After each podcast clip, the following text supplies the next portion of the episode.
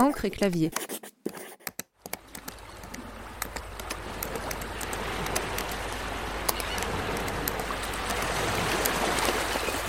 Découvrez chaque mois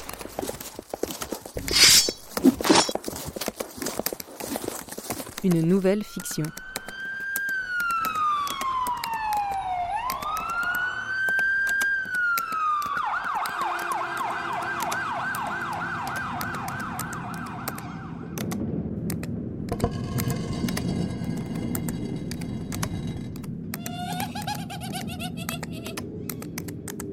Bonne écoute. Hello. Comme je vous le disais à la fin de l'épisode précédent, je vous propose aujourd'hui un épisode bonus un peu plus court que les autres, mais que j'avais quand même envie de vous partager parce que je le trouve plutôt sympa. Et restez bien jusqu'à la fin de l'épisode parce qu'il y aura l'annonce d'une surprise. Bonne écoute. Je voudrais vous raconter un truc un peu glauque qui m'est arrivé la semaine dernière. Moi c'est Tristan, j'ai 17 ans et j'habite à Paris. Enfin, j'habitais à Paris jusqu'à la semaine dernière. Maintenant, j'habite dans un bled paumé dans le Loiret qui s'appelle Chevry-la-Rivière. Je vous jure, c'est pas une blague. Ça s'appelle vraiment Chevry-la-Rivière. Je crois que déménager juste avant mon année de première, c'est ce qui m'est arrivé de pire dans ma vie. Enfin, ça et le divorce de mes parents. Bon, c'est pas fait, mais c'est pour bientôt. Mon père, lui, est resté à Paris. Et même si ma mère essaye de nous faire croire, à ma petite sœur et à moi, qu'il va nous rejoindre, j'y crois pas une seconde. Mais c'est pas de ça dont je voulais vous parler. Le truc glauque, donc. J'étais dans ma chambre, en train de défaire les cartons du déménagement et de regarder de temps en temps si j'avais pas un message de Julien. Julien, c'est mon mec. Ou mon ex, je sais pas trop. Depuis que je suis arrivée dans ce bled, j'ai plus de nouvelles. À croire que quand j'ai quitté Paris, j'ai cessé d'exister. Bon, après, ça capte mal ici, c'est peut-être juste ça. Bref, j'étais dans ma chambre, dans cette grande baraque ancienne et sordide dans laquelle on habite maintenant, quand j'ai entendu ma mère qui commençait à s'engueuler au téléphone. Je sais pas à qui elle parlait, mais j'imagine que c'était mon père et franchement j'avais la flemme d'entendre une millième dispute. Alors j'ai décidé de sortir.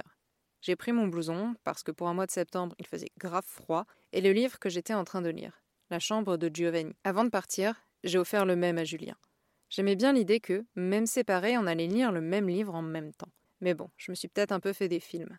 Julien, il est pas trop du genre à lire. Son truc, c'est plus les maths. J'ai jamais compris son délire avec les chiffres. Bref, je sors donc. Au fond du jardin, il y a une porte. Elle donne sur le chemin de halage. C'est assez beau, franchement. Il y a une rivière, des arbres. Non, franchement, c'est pas mal. J'ai marché un peu et je me suis posée sur un banc pour lire. Je sais pas combien de temps je suis restée là, mais un petit moment parce que j'ai bien avancé dans ma lecture. Et puis la brume s'est levée. J'ai regardé autour de moi et, sur le banc d'à côté, j'ai vu un mec qui devait avoir mon âge, ou peut-être un peu plus. Il était pas mal.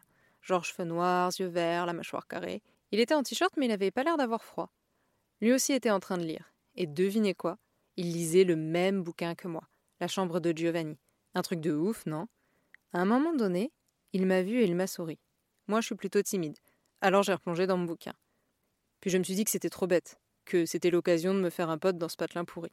Quand j'ai relevé les yeux, il avait disparu. Il n'était plus sur le banc ni nulle part autour. Par contre, il avait oublié son livre. Je l'ai récupéré, et là c'était très chelou, parce que le banc était mouillé à l'endroit où il était assis, et que le bouquin aussi était trempé. Genre les pages avaient gondolé et tout. Sur la première page, il y avait écrit au stylo Ce livre appartient à Lucas Neyer. L'encre avait bavé à cause de l'humidité. J'ai pris le bouquin avec moi, en me disant que j'allais retrouver le mec et lui rendre, et je suis rentrée chez moi. Je me suis posée dans ma chambre et j'ai cherché ce fameux Lucas sur les réseaux sociaux. Il avait aucun compte, nulle part. J'ai pensé qu'il utilisait peut-être un pseudo et je l'ai googlé au cas où pour voir. Et c'est là que le truc glauque s'est passé. Le seul résultat que j'ai trouvé, c'était un article du journal local qui datait de 2004. Il y avait sa photo. Je vous jure, c'était exactement lui. Et à côté, le titre.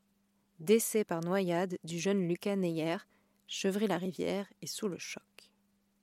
J'espère que ce petit bonus vous a plu. Donc maintenant, c'est le moment de l'annonce de la surprise. En fait, Encre et Clavier va un tout petit peu changer, euh, pas beaucoup, mais ça va, je pense, plutôt euh, vous plaire, enfin j'espère parce que ce qui va se passer maintenant, c'est qu'il y aura deux épisodes par mois au lieu d'un seul et que ça va devenir des mini-séries. Et euh, surtout, surtout, vous allez pouvoir voter pour la suite. Je m'explique. Donc le prochain épisode sortira le 15 novembre, c'est une enquête policière et à la fin de l'épisode, eh bien vous pourrez choisir pour la suite que vous voulez. Il y aura un petit questionnaire dans la description de l'épisode, ça sera très simple, il n'y aura pas besoin euh, de s'inscrire, de laisser son mail ou quoi. Ça sera vraiment juste euh, voilà, case A, case B, vous choisissez la suite que vous voulez, vous cliquez et c'est bon, il n'y a pas besoin de laisser son mail ni rien.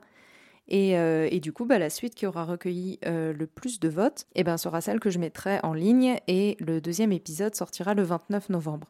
Donc euh, voilà, je me suis dit que c'était un, truc sympa, qui changeait un peu et que peut-être ça vous plairait. Donc je teste ça.